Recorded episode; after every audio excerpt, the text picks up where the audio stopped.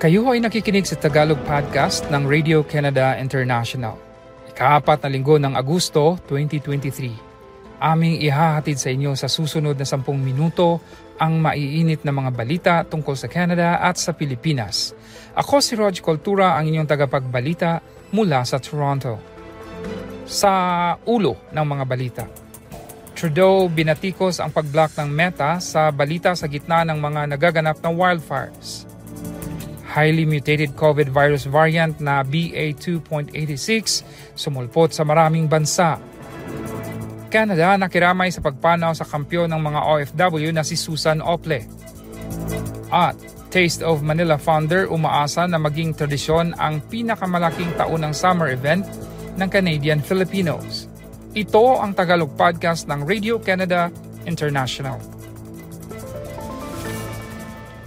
Nagbabaga ang init ng panahon pero hindi nagpaawat ang libu-libong mga nakisaya sa idinaos na dalawang araw na event na Taste of Manila 2023. Umaasa si Taste of Manila founder Rolly Mangante na ang malaking summer event na sinimulan isang dekada na ang nakalipas ay magiging tradisyon sa maraming Canadian Filipinos para magsama-sama at magsaya. Muling isinara ang bahagi ng kahabaan ng kalye sa Bathurst at Wilson Avenue sa North York, Toronto at inukupa ang mahabang bahagi ng kalsada ng libu-libong katao nitong weekend. Pinilahan ng mga tao ang mabibili ng mga pagkaing Pilipino sa mahabang hilera ng mga vendor sa kalsada. Dumating sa event si Toronto City Mayor Olivia Chow na kinilala ang kontribusyon ng komunidad ng Canadian Filipinos sa syudad. Sa panayam ng Radio Canada International kay Mayor Chow sa sidelines ng event, idiniin ng alkalde ang pagiging masikap ng Canadian Filipinos at ng maraming care workers sa syudad. Nagsimula ang Taste of Manila noong 2014 ang bilang ng mga nakisaya sa tinaguri ang pinakamalaking summer event sa Toronto ngayong taon ay higit kaysa inaasahan ni Taste of Manila founder Rolly Mangante.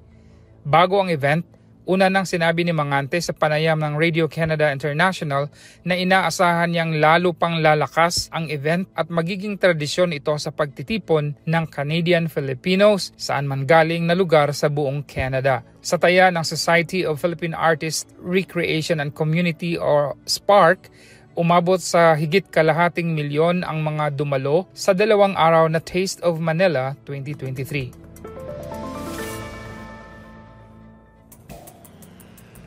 Para sa iba pang balita, bisitahin ang aming website ici.radio-canada.ca.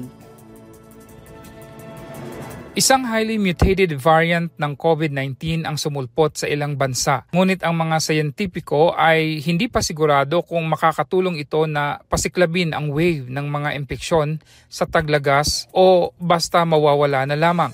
Ang BA2.86 ay itinuturing na isang variant na binabantayan ng World Health Organization noong Agosto 17. Bagamat kaunting mga sample lang ang nag-exist, ang pagsulpot nito sa ilang kontinente mula nang unang ma-identify noong huling bahagi ng Hulyo kasama ang hindi pangkaraniwang bilang ng mutations ay inilagay ang COVID-19 watchers sa high alert. Sa lumaking pamilya ng SARS-CoV-2, ang BA2.86 marahil ay nagmula sa BA.2 nang galing sa Omicron na nakatulong pasiklabin ang wave ng mga impeksyon noong tagsibol ng 2022. Sa ngayon ito ay nakita sa anim na beses sa apat na kontinente kasama ang Israel, Denmark, Estados Unidos at UK lahat sa pagitan lamang ng ilang linggo. Ang Omicron offshoot ay may higit 30 mutations na may kaugnayan sa BA.2 sa spike protein nito ang mga istruktura sa labas ng bawat crown-like coronavirus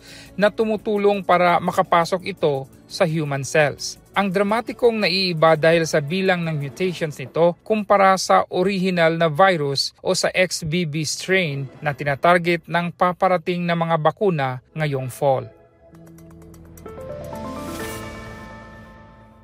I-follow nyo rin kami sa Twitter at RCI Tagalog. Pumanaw ang kalihim ng Department of Migrant Workers ng Pilipinas ngayong Martes na si Susan Toots Ople.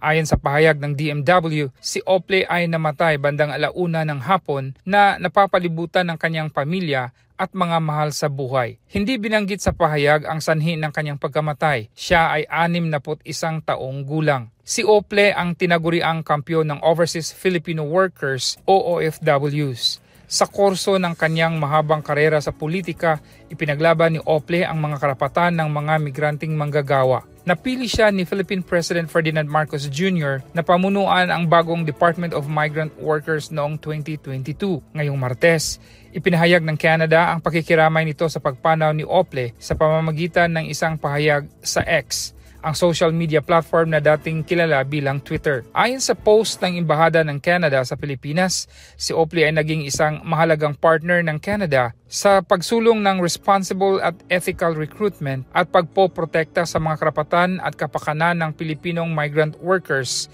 mga karaniwang layunin ng bansa at ng Pilipinas. Noong 2004, si Susan Ople ay itinalaga bilang Undersecretary ng Department of Labor and Employment ng Pilipinas. Itinayo rin niya ang Blas F. Opley Policy Center and Training Institute o Opley Center, isang non-profit organization na tumutugon sa mga alalahanin sa labor at migrasyon. Matatandaan na ipinahayag ni Opley na siya ay na-diagnose ng stage 2 breast cancer noong 2019 at naoperahan para tanggalin ang tumor sa kanyang dibdib noong 2020. Sundan niyo rin kami sa Facebook at Radio Canada International Tagalog. Tinuligsa ni Prime Minister Justin Trudeau ang social media giant na Meta ngayong lunes dahil sa desisyon nito na i-block ang local na balita habang nagpapatuloy ang wildfires na penwarsa ang libo-libong Canadians na lisanin ang kanilang mga tahanan. Sinabi ni Trudeau na hindi niya maisip na ang kumpanya tulad ng Facebook ay pipiliin na unahin ang corporate profits kaysa tiyakin na ang local news organizations ay maihahatid ang up-to-date na impormasyon sa Canadians at maaabot sila kung saan ginugugol ng Canadians ang mas maraming oras online, sa social media, sa Facebook.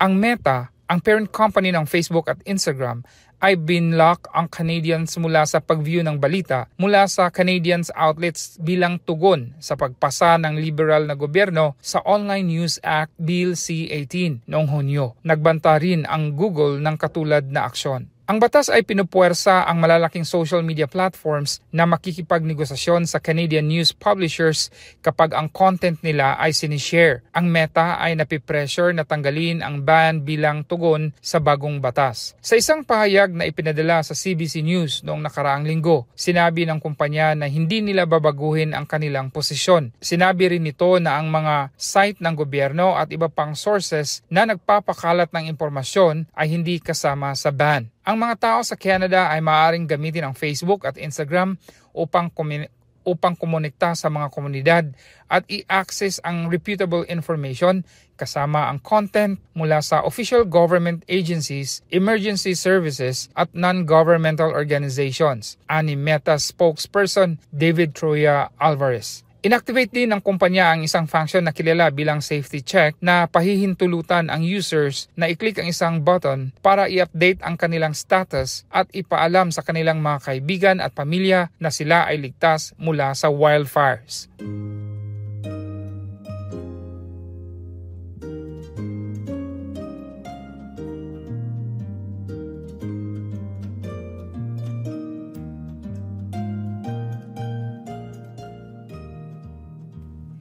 Inyong napakinggan ang Tagalog Podcast ng Radio Canada International. Maraming salamat sa pakikinig sa recap ng mga maiinit na balita sa linggong ito. Patuloy ang ating lingguhan na balitaan para sa mahahalagang update sa mga kaganapan sa Canada at sa Pilipinas. Bisitahan ang aming Radio Canada International Tagalog website o kaya i-like at sundan kami sa RCI Tagalog Facebook page at Twitter para updated ka sa mga balita. Ako ang inyong lingkod, Rog Cultura, ang inyong tagapagbalita mula sa Radio Canada International. Maraming salamat.